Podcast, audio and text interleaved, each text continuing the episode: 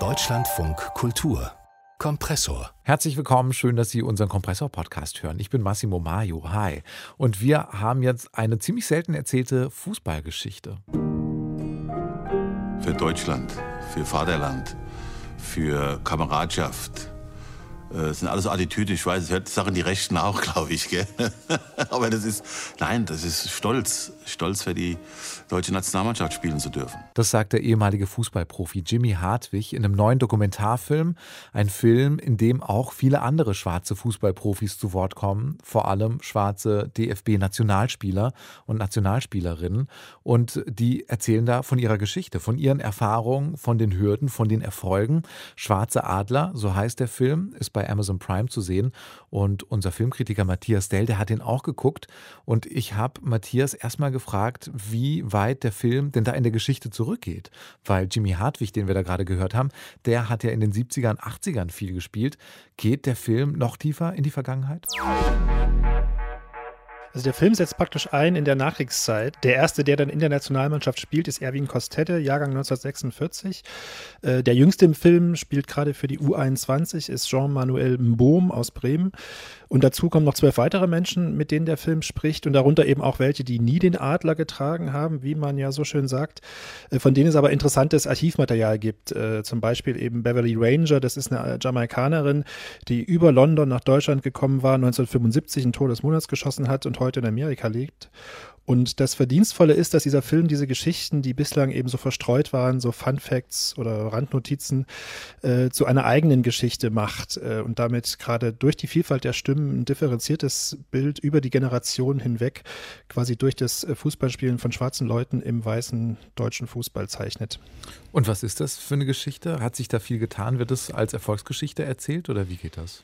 Ja, das ist schwierig. Gerade Beverly Ranger beschreibt das sehr gut. Wenn man da nach Fortschritten guckt, gibt es natürlich welche. Und gleichzeitig ist es aber so, dass das äh, Problem der Abwertung des Rassismus natürlich nicht gelöst ist. Ähm, man merkt das an so Momenten, wo dann die jüngeren Spieler wie Jordan Torunariga zum Beispiel äh, bessere, klarere Begriffe für das Gefühl haben, was vielleicht die Alten irgendwie lange gar nicht richtig beschreiben konnten. Also wie Kostede, wie Jimmy Hartwig. Oder auch wie Sherry Reeves, wo man zum Beispiel merkt, die in den 90er Jahren äh, quasi eine Karriere hatte als Fußballspielerin ähm, und die dann keine Kraft mehr hatte, gegen diese Widerstände anzukämpfen, äh, die ihr bei der Nationalmannschaft begegnet sind. Und als Gero Bisons dann nach der zweiten Einladung am Ende des, der Trainingsvorbereitung zu mir sagte, naja, du wirst sowieso nie in der Nationalmannschaft spielen, du hast ja nicht mal einen deutschen Pass. Da war für mich klar, ja, hier gehst du nicht mehr hin. Ich bin dann wirklich noch ein, zweimal eingeladen worden. Ich bin auch in die U19 eingeladen worden. Ich bin nicht dahin. Ich wollte das nicht mehr. Und da merkt man eben auch an dieser wackelnden Stimme natürlich, wie tief diese, diese äh, Zurückweisung sitzt.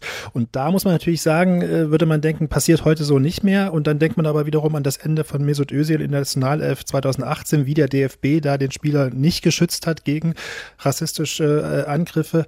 Oder eben auch das Beispiel, was der Film zitiert. Jordan Torunariga 2020, letztes Jahr in Schalke, Schmährufe von den Rängen, äh, wo das Publikum jahrelang Gerald Asamoah geliebt hat. Äh, und wenn man das sieht, kann man schon sehr wütend und müde werden, äh, was so eine Frage wie Fortschritt anbelangt. Was natürlich hilft, ist, dass es jetzt auch so einen Film gibt, der wieder eine Öffentlichkeit herstellt, der diese Geschichte erzählt und damit irgendwie auch dazu beiträgt, gegen die Ignoranz anzuarbeiten. Es klingt spannend, diese Geschichte mal so zu sehen und aus dieser Perspektive zu erzählen. Aber wie macht der Film das genau? Also was, was ist das letztlich für eine Doku? Na, die hat natürlich diese Gespräche mit den einzelnen Leuten. Dazu gibt es so einen essayistischen Ansatz, der eben sehr interessant ist, weil er weit ausgreift, ähm, also eben bis zur Nachkriegszeit da irgendwie äh, ähm, Filmmaterial heranholt aus den Archiven. Im Einzelnen ist es ein bisschen, würde ich sagen, nicht ganz stilsicher ausgeführt, weil eben gerade in den ganzen formalen Kleinigkeiten der Film zu viel will. Zum Beispiel, wir haben es ja gerade auch in den Ausschnitten gehört, die Musik ist immer sofort da, sobald das, der O-Ton zu Ende ist. Die Einblendung der Kapitel, wo es, glaube ich, 20 im Endeffekt gibt, da hüpfen die Buchstaben immer so rum oder schieben sich so rum und man merkt auch, dass diese äh, Einblendungen eigentlich gar nicht so hilfreich sind, um den Film zu strukturieren. Ähm, auch diese Bilder, die visuellen Motive, mit denen der Film arbeitet, mal Flutlichter für die deprimierenderen Teile, mal irgendwie äh, antirassistische äh, Schriftzüge oder empowernde Bilder. Das ist alles sehr viel, was der Film da will und wo ich denke, es wäre vielleicht weniger mehr gewesen in so einer Collage, gerade eben in dem Wechselspiel von O-Tönen, die der Film aufgenommen hat, also Interviews, die er geführt hat, mit äh, vor allen Dingen eben den Funden aus dem Archiv. Da sind zum einen so Sachen wie auch irgendwie Waschmittelwerbung, was interessant ist, weil es natürlich diese porentiefe Reinheit zum einen was erzählt, wie Deutschland äh, versucht nach der Nazizeit von der Vergangenheit zu lösen, aber eben auch ein Synonym für eine Weisheit, äh, die halt sehr präsent ist. Und diese Mediengeschichte ist auch deshalb interessant, weil man da eben sieht, wie der Umgang von den einzelnen Sportsendungen im Gespräch mit den nicht weißen Spielern, ähm, wie, der, wie der läuft und was da schief geht. Und da sieht man sehr viel über den alltäglichen Rassismus der weißen Deutschen. Und was sind das für Beispiele, die da in den Archiven gefunden worden sind? Na, ein Beispiel ist äh, zum Beispiel diese Szene mit Beverly Ranger, wenn sie eben 1975 ausgezeichnet wird, neben Ernst Huberti steht äh, und weil sie eben in Jamaika geboren ist, äh, wird dann vorher ein Lied eingespielt, was der Film auch spielt, ein Schlager von Vico Torriani, der damals sehr beliebt war, wo die Schönheit der Frau aus Kingston Town über die schwarze Hautfarbe erzählt wird. Und das ist ein sehr schönes Beispiel dafür, wie zwanghaft diese Verknüpfung ist. Also was der, was die Kultur auch eben an der Reproduktion von Rassismus leistet oder dazu beiträgt, dass die Redaktion da denkt, ah, die ist doch in Kingston Town geboren, wir kennen doch dieses Lied, wir müssen das jetzt spielen. Würde man bei keinem anderen Spieler machen. Bei ihr macht man das und Ranger beschreibt dann sehr schön, wie sie sich davon überfahren fühlte und es später gemerkt hat, wie unhöflich das eigentlich war, sie da so vorzustellen.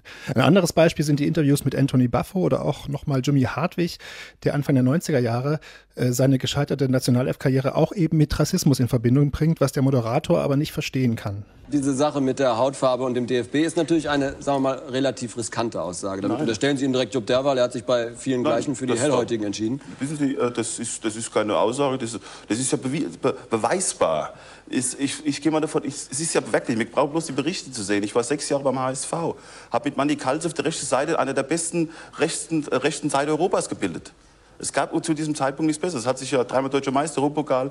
Ich bin ausgezeichnet worden als einer der besten Mittelfeldspieler in Europa und habe keine Nationalmannschaft gespielt. Jetzt frage ich Sie, an was liegt das? Hätte ich mir die Haare färben sollen, hätte mir Kontaktlinse einsetzen sollen?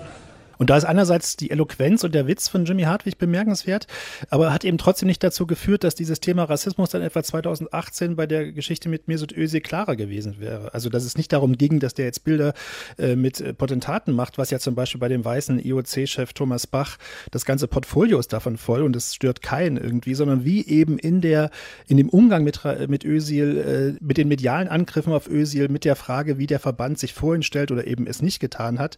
Das sind alles so Momente, wo dann wieder wiederum nicht gesehen wird, dass da auch eine Form von rassistischer äh, Abwertung mit drinne steckt. Äh, und das ist halt dann interessant, dass der Film wiederum es jetzt möglich macht, zumindest solche Sachen in der Geschichte zu finden, dass man natürlich weiß, äh, das ist nicht das erste Mal passiert und äh, es gab es damals schon, es wird, wird halt nicht gehört. Und die Hoffnung wäre, dass dieser Film dazu beiträgt, das Bewusstsein dafür zu stärken. Außerdem sprechen wir hier im Kompressor-Podcast über diese viel kritisierte Erfindung der Pinky Gloves.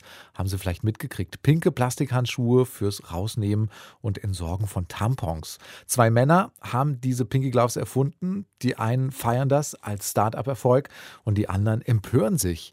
Und vielleicht gehört das in diesem Fall ja auch zusammen. Fragen wir gleich nach. Hier im Kompressor-Podcast. Wir freuen uns sehr, wenn Sie uns abonnieren.